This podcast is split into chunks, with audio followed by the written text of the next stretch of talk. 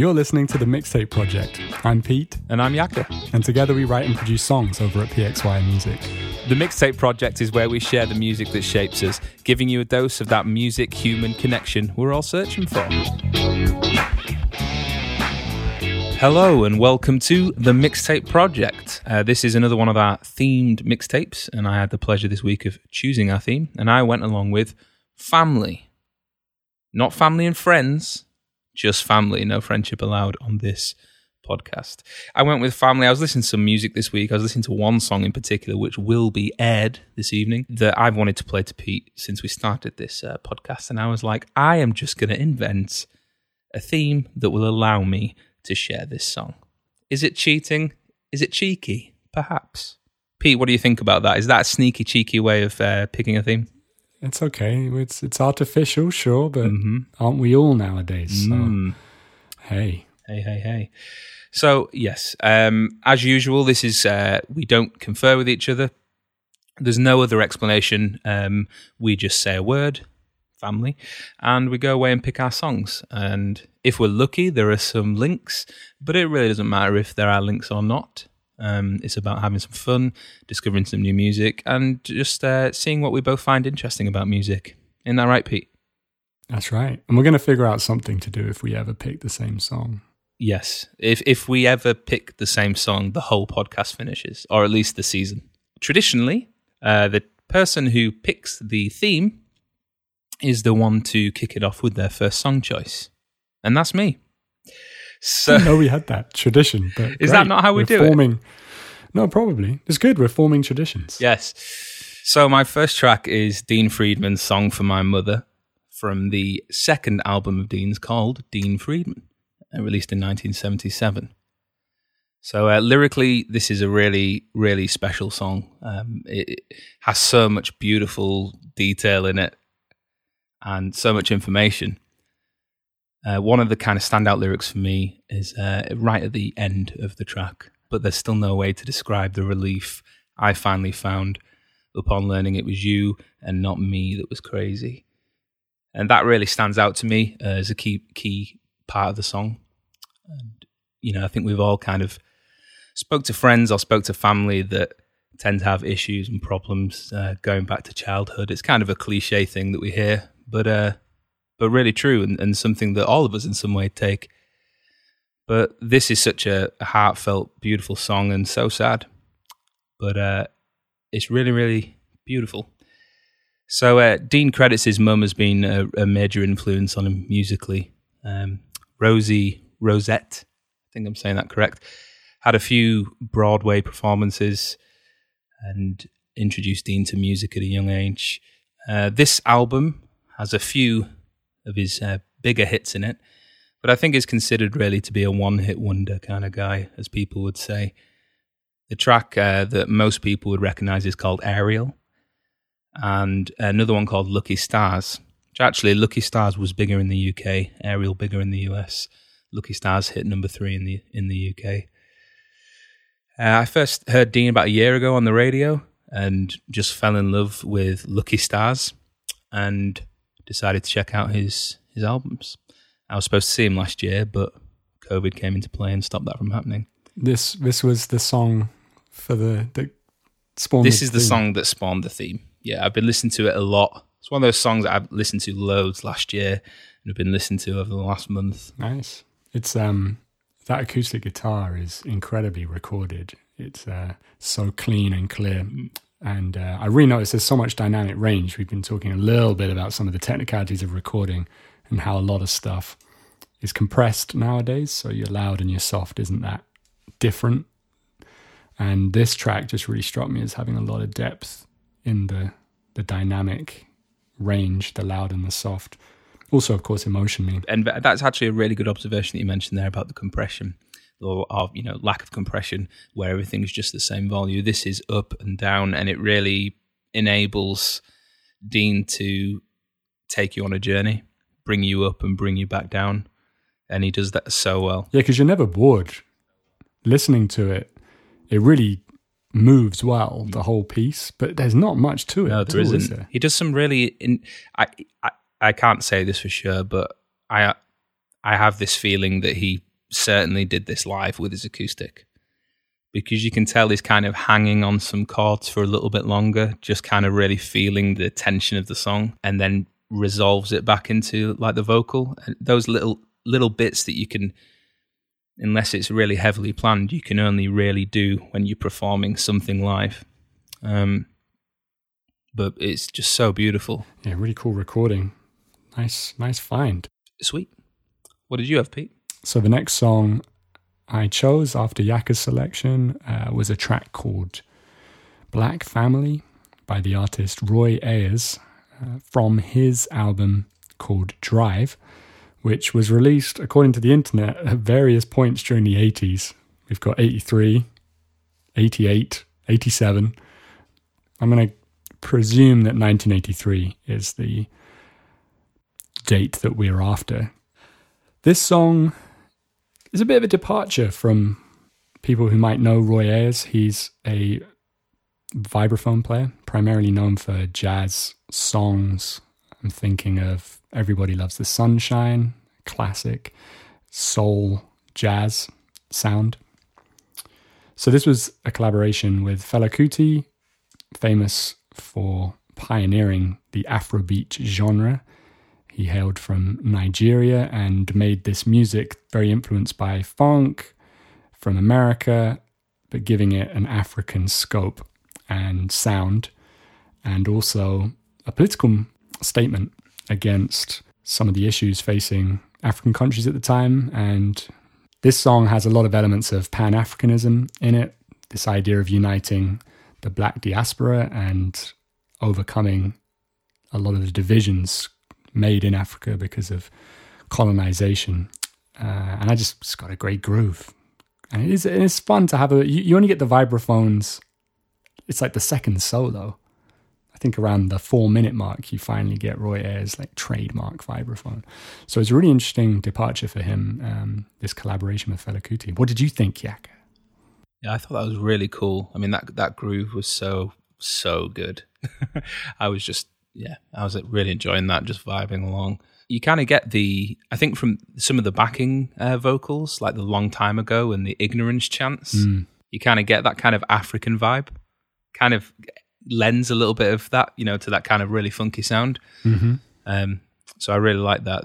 lyrically, that was well, it was an education. Yeah, fantastic. It does like that's a great example for me of where music just opens up ideas and pain and emotion so much better than so many other forms of communication because there's you can always ask things that you could never ask anywhere else. Like I feel like right now, all those questions they'd ask, there'd be some PhD in cultural studies who'd be like, "Well, it's obvious. It was this," and it's like, but when it's music, it's more of a like, it's more of a question. It's more of a invitation to search for yourself. I yeah. love that. That just feels so much more human to me. No, I get that. It's kind of like here's my thought, and and, and there it is. Yeah, it's it's out there for you all to see and talk about. Um, I really like that. The bass line is is brilliant. Yep. Um, some great slap stuff in there, and it almost sounds like there's kind of a tapping technique going on somewhere.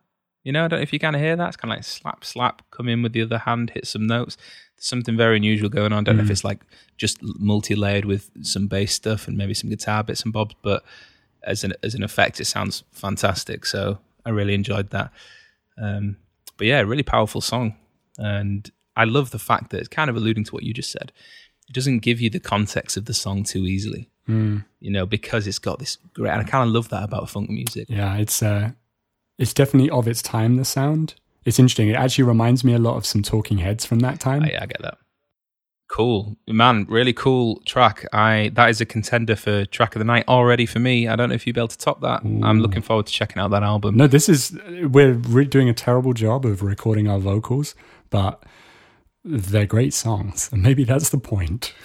yeah, it's not of the podcast. If you don't get any, look, we're a bit. Well, keep this in, Pete, guys. We're a bit all over the place tonight. I have to say, oh, we've had some bad. hiccups, we've had some tricky days, but uh, if you get nothing else from this session, know that there is some good music on display, and you should be checking that out.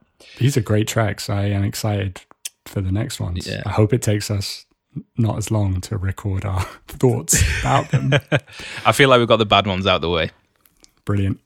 Okay, I'm me next, Pierre. Yeah, yeah, yeah, yeah, yeah. Oh, by the way, the album artwork is fantastic. that Roy So Ayers bad. track, it's So got like this bad. checkboard thing. But the thing I love the most about it is the drive text, just like placed on the left hand side in a None really horrible font. any sense. The drive set, the drive font is like a digital watch. Roy Ayers is in the block capitals. with a massive I mean- space between the first name and surname. The the pose is odd. And do you drive a bike? Why why not a car, Roy? You ride a bike, right?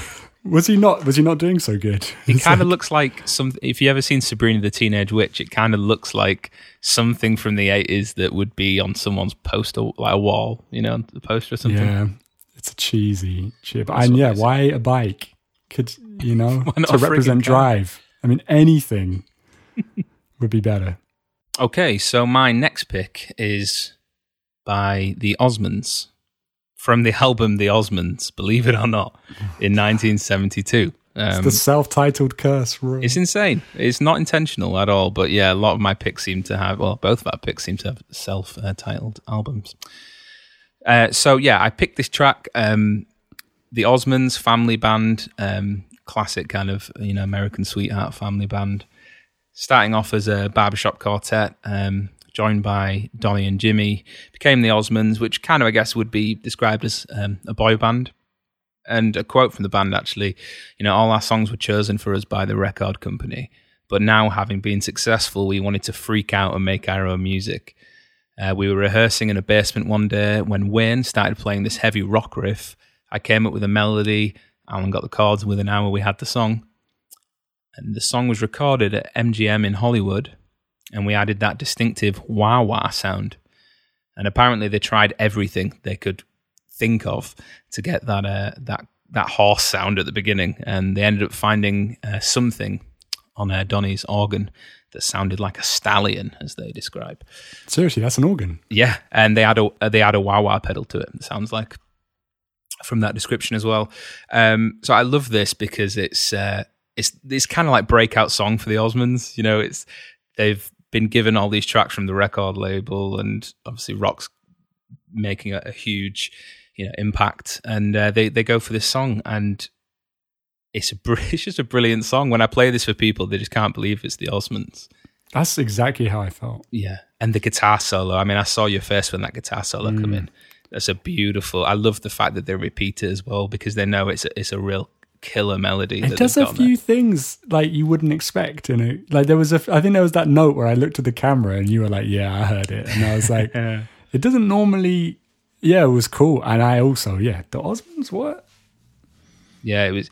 It's brilliant vocally as well. This is absolutely fantastic. And they didn't have Donny singing on this, I believe, because of the the high part, kind of like the pre-chorus.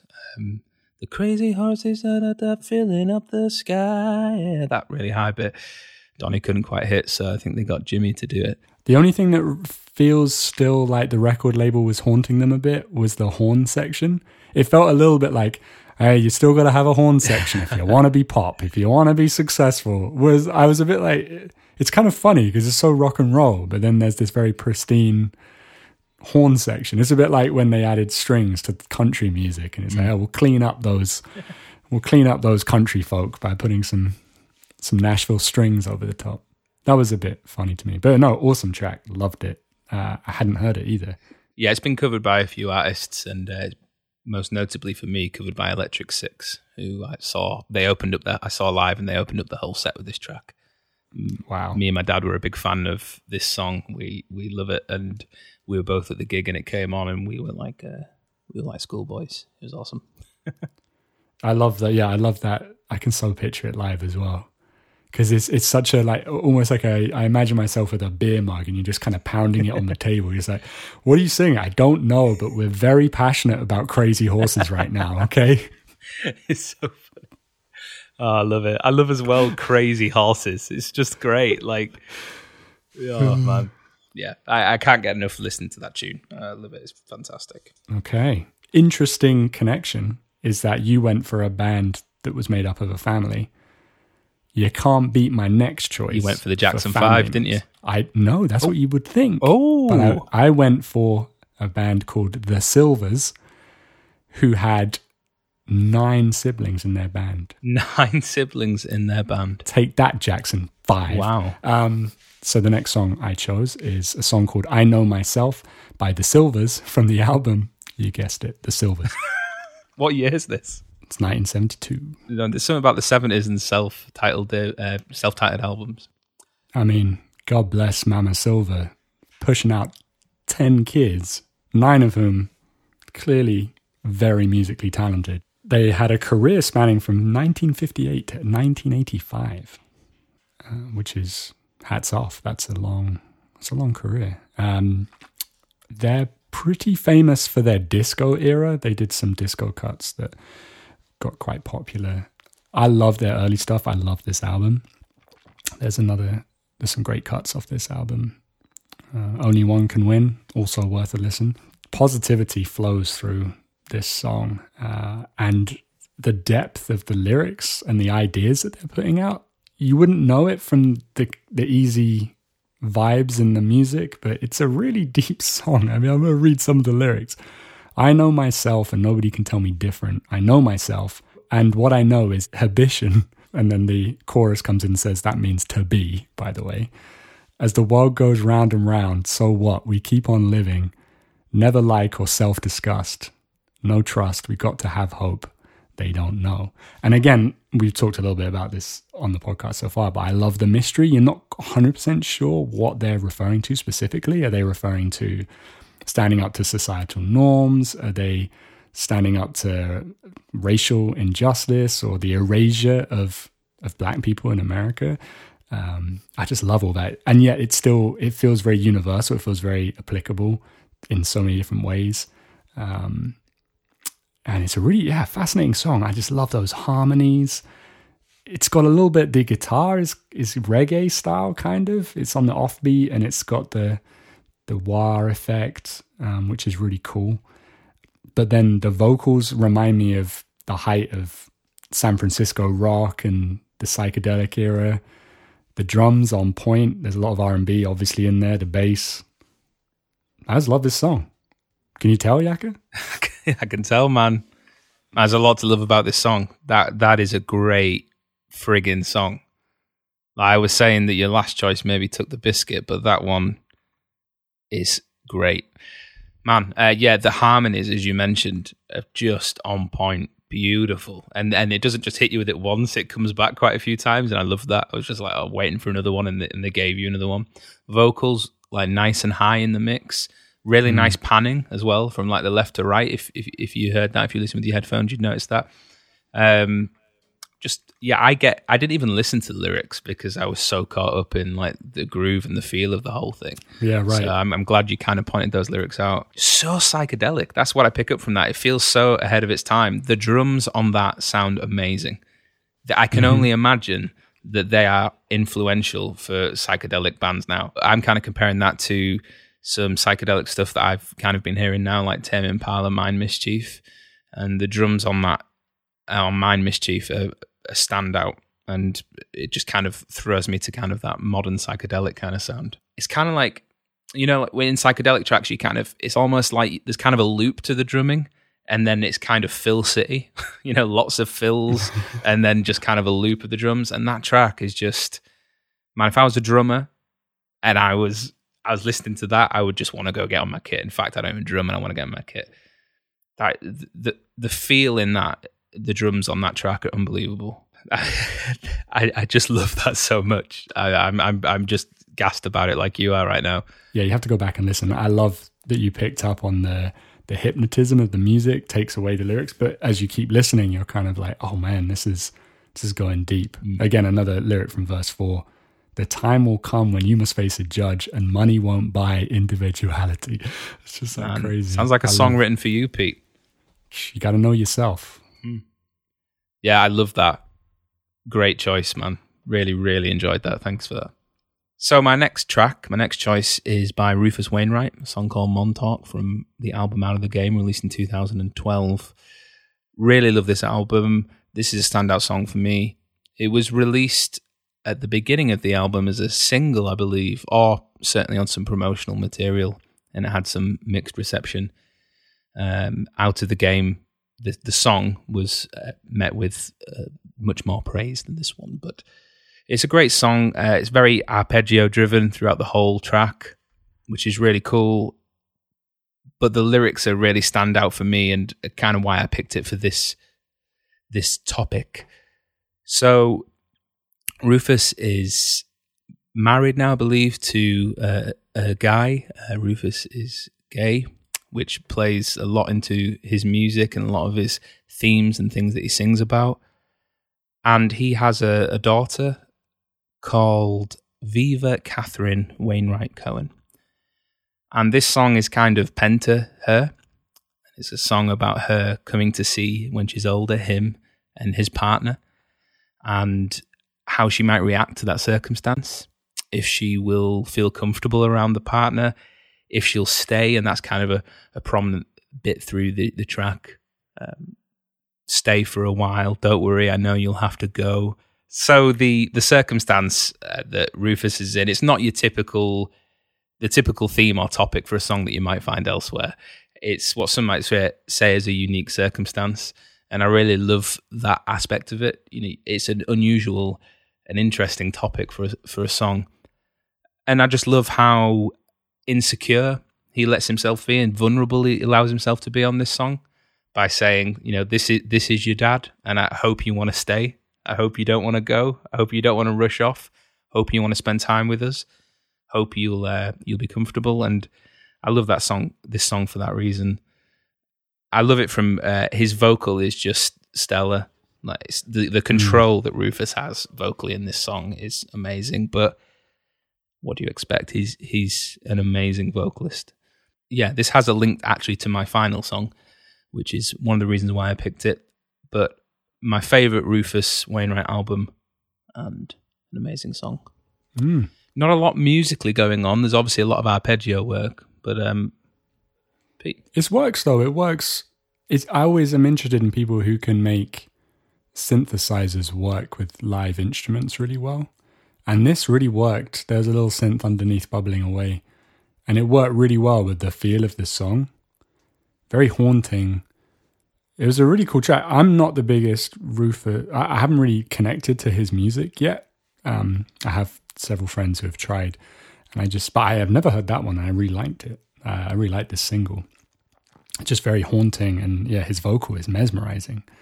Uh, I was just really taken away by that because I often find him a bit over performative. I totally get. Do you that. know what I mean? Whereas this felt actually quite like he was just delivering it. Yeah, almost like, more reserved and, and in control.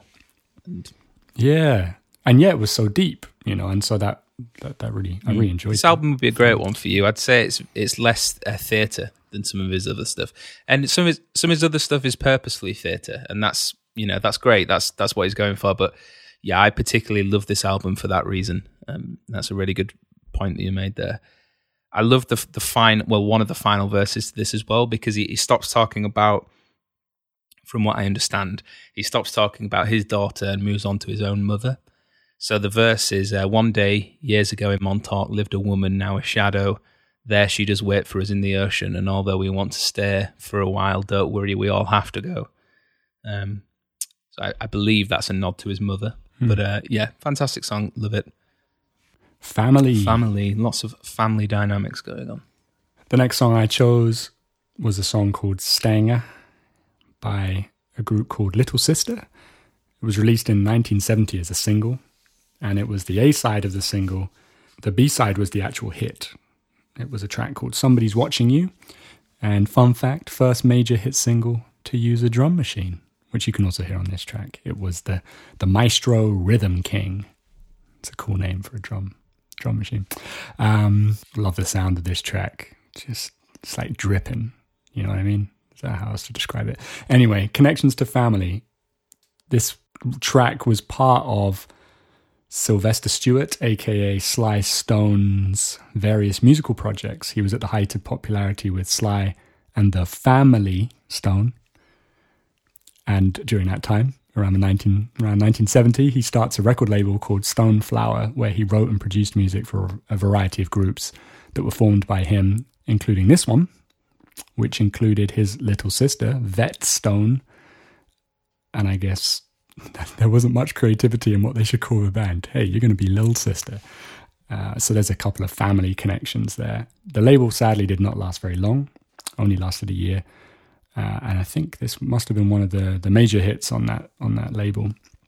Yakka mentioned earlier the bass player Larry Graham, and I don't know. There's a bit of debate about who's playing on this. A lot of people claim it's Sly who's playing everything through that wah wah pedal. Um, but just something about it. It sounds so just like oozing with rhythm, and I just love the production as well. You don't get anything that sounds like that anymore. This very bass. We do a bit of mixing, me and Yakka, um, and mixing all of those bass parts to sound so warm and and still differentiated in the mix that's really hard to do and yeah love this sound world yeah definitely sound world is a good good quote there you, it's a really interesting one because it doesn't feel like there's a lot going on in the mix but as you kind of concentrate as you kind of uh, move further into the song and i don't mean the time spent in the song i mean as you kind of concentrate and start listening for bits in the song, you realize there's a lot of movement, there's a lot of things going on. Um, I think that's really cool, um, and that's probably down to the, you know props to the mix. You know the, the, point that you made there, the guitar work at the beginning with the wah pedal. Um, oh, that beginning yeah, lick. Me and Pete both looked at each other on that Zoom call as soon as that came in. I think he knew I'd appreciate that. That's uh, that's some mm. tasteful wah. that's really really nice, used really nice, and recorded really well. Now, this could just be my own experience, but recording wah stuff is is quite tricky. Actually, you can get a, it kind of depends on the pedals and the equipment that you use, but you can get a lot of um, overbearing, like high end, and um, or you lose a lot of clarity mm. of the recording. But that's it's done really beautifully, really hits the mark. So yeah, I really enjoyed that. Again, it's a bit of a similar theme throughout yeah, the songs that you've picked this evening, Pete and that's a good good way to. Uh, it's going to be broken in the next. One. Yeah, I was wondering. I I, I stopped what I was saying because if I know Pete, it's going to be broken. um, but if it is, that was a good conclusion to that uh, that um, funky, good feel music. Yeah, I really enjoyed that. So my next song, my next and final song, is a song by Leonard Cohen called "The Stranger Song." Uh, released in 1967 on the album Songs of Leonard Cohen.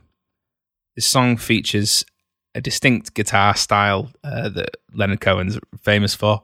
He would say it's the the only type of guitar he can play. I guess it's that kind of flamenco kind of style. He uh, took some guitar lessons as a kid from a, a very talented flamenco guitar player, as Leonard describes. Lyrically, this song is fantastic. And before I get involved in that, I'm going to talk about the connection. So I picked this song because of the connection to my last choice, the Rufus Wainwright song. So Rufus Wainwright, his daughter, who is called Viva Catherine Wainwright Cohen. There's the clue in the name, Cohen there. The mother of Viva Catherine Wainwright Cohen is Leonard Cohen's daughter. Her name is Lorca Larsa, Larka Cohen. Uh, Rufus had a baby with her, which uh, the Montauk song is about, and her granddad is Leonard Cohen. So this is a really cool link because for everything that I just mentioned, but also Rufus and seems to be his entire family are gigantic Leonard Cohen fans. In fact, him and his sister Martha uh, cover so many Leonard Cohen songs; it's unbelievable. We've got Chelsea Hotel, Everybody Knows, The Future, I believe, Tower of Song. Between the two of them, they've covered a lot of uh, Leonard tracks. So there's a there's a cool interview actually where Rufus is talking about him meeting Leonard for the first time. He went to see him, or he went to the family home, and Leonard was there ironing his suit uh, in just his tighty whities uh, with a cigarette in his ha- mouth. and I just love that imagery. And I can only imagine as Rufus who was a gigantic fan, that must have been quite a trip. So, this song, uh, as I said, it's got that really characteristic Leonard Cohen flamenco style uh, playing with his acoustic, which he, he does a lot. and it works really well for him. He never thinks himself as a guitar player or a vocalist, he does think himself as a poet, a lyricist. And uh, man, is that on display in this song. Lyrically, I mean, this is fantastic. This is brilliant stuff. Some standout bits, uh, some standout lyrics. Oh, you've seen that man before, his golden arm dispatching cards, but now it's rusted from the elbow to the finger, and he wants to trade the game he plays for shelter.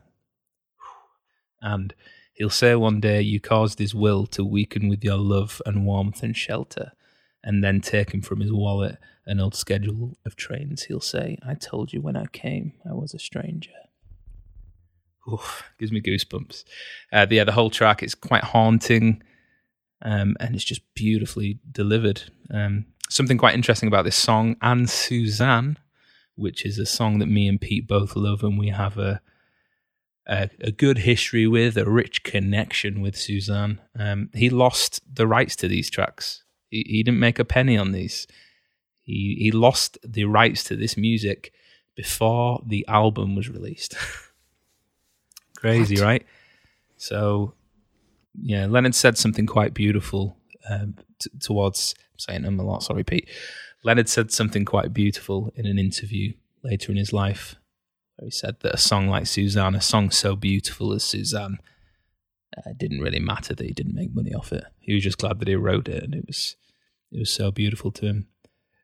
But two fantastic songs that probably would have made him a lot of money, mm. but he uh, he lost out on that. But lucky for us, because of the deals, the poor deals that he made in his early music life, it was an incentive for him to keep touring.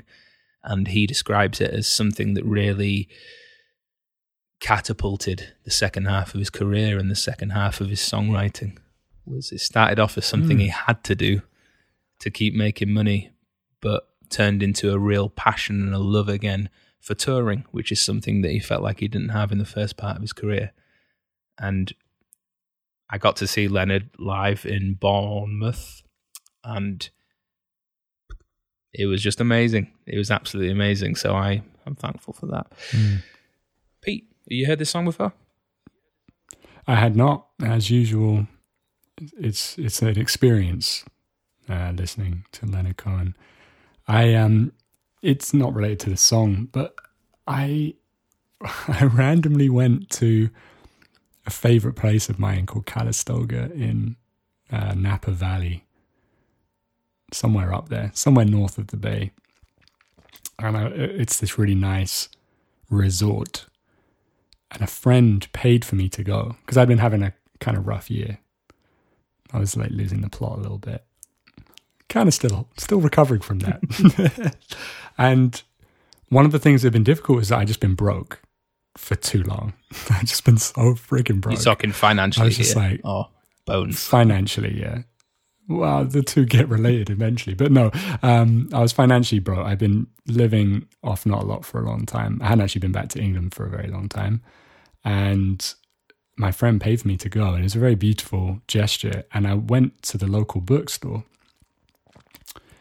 and I just felt like I had to spend money on books and like something to feed my creativity because I'd stopped writing songs. I'd sold a lot of music gear. I was kind of, I didn't know where it sat anymore. And I found this, not surprisingly, in the Bay Area, found a nice book of Leonard Cohen's poetry. And like, man, it was enough to make me weep. I just like, I loved, I lapped it up, absolutely loved it.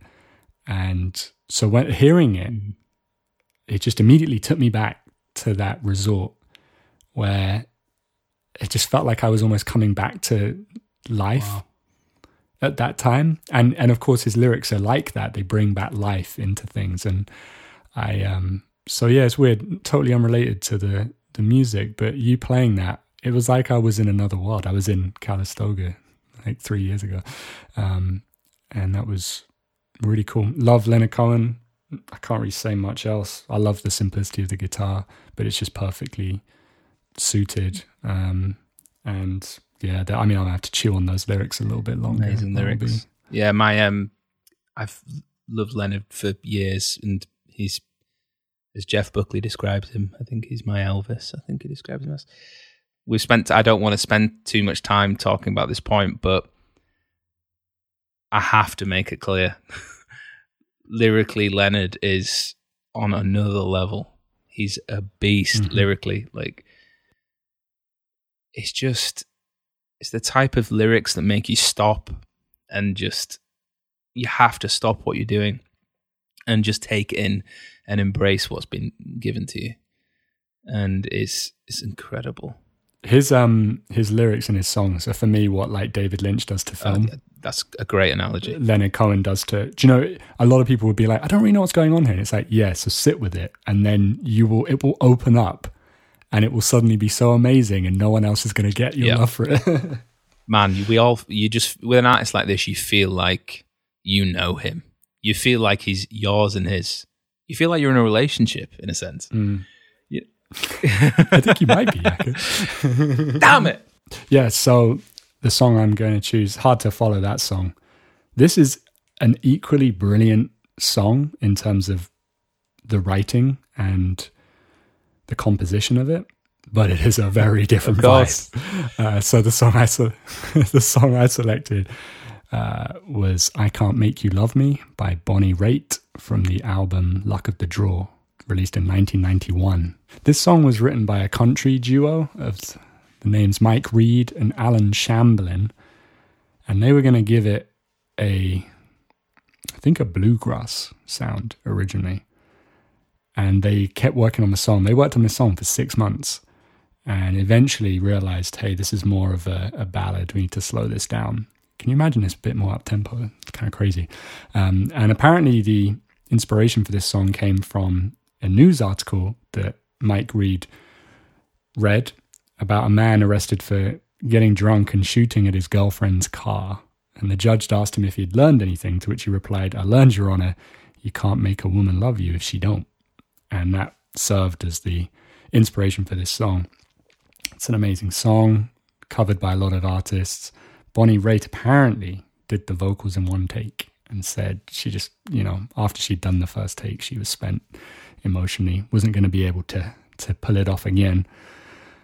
The connection to family is um, it's more personal than anything else. The person playing the piano is Bruce Hornsby. In my opinion, it makes the track, but I'm biased. I love Bruce Hornsby. He represents my family in many ways. This was the soundtrack to growing up in my household.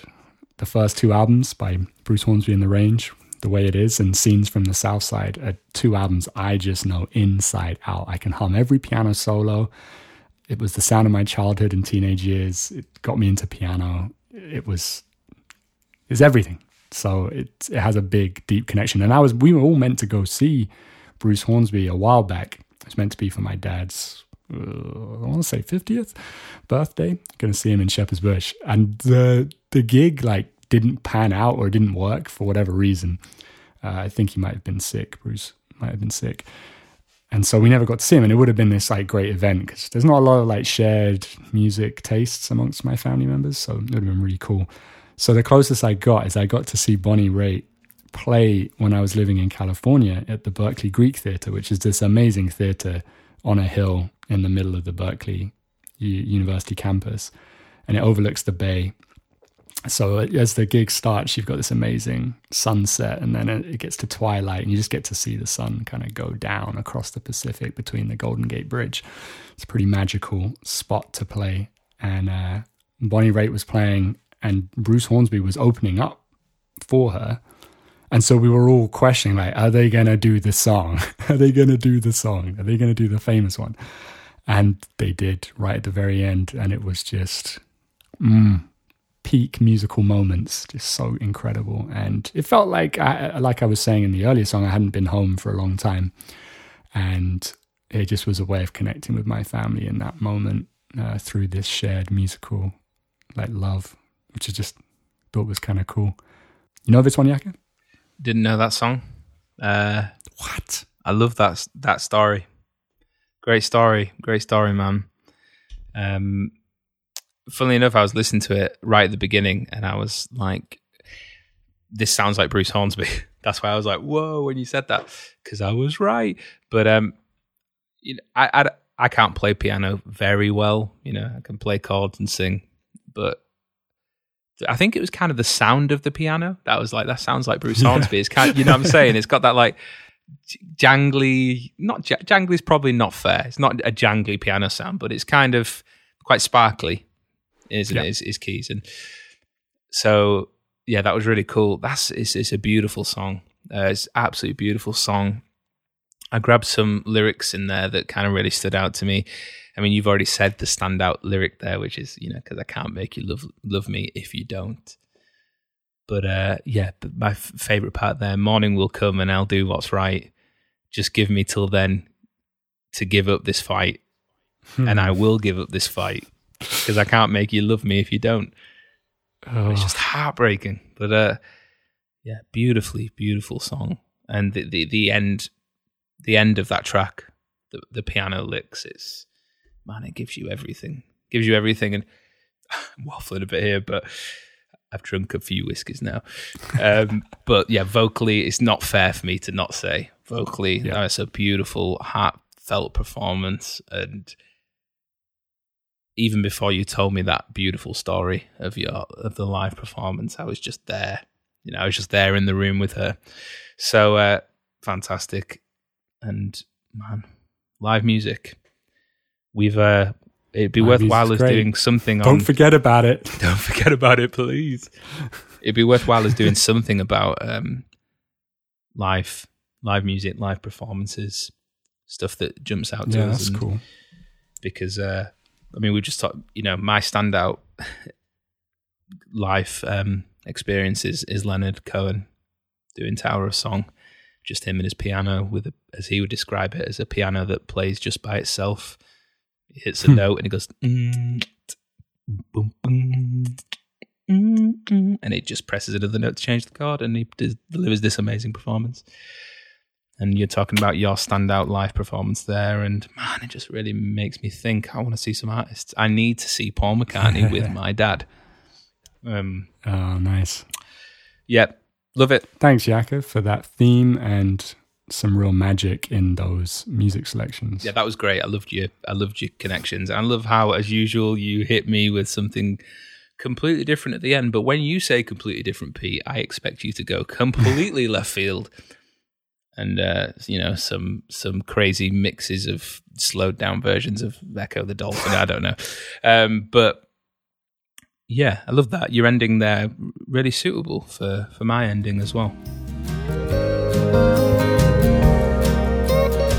Thanks for listening to this episode of the Mixtape Project. Check out the show notes for each episode at pxymusic.com, where you can also find the music that made it into this mixtape. And if you enjoyed this podcast, please help spread the word. Subscribe, tell a friend.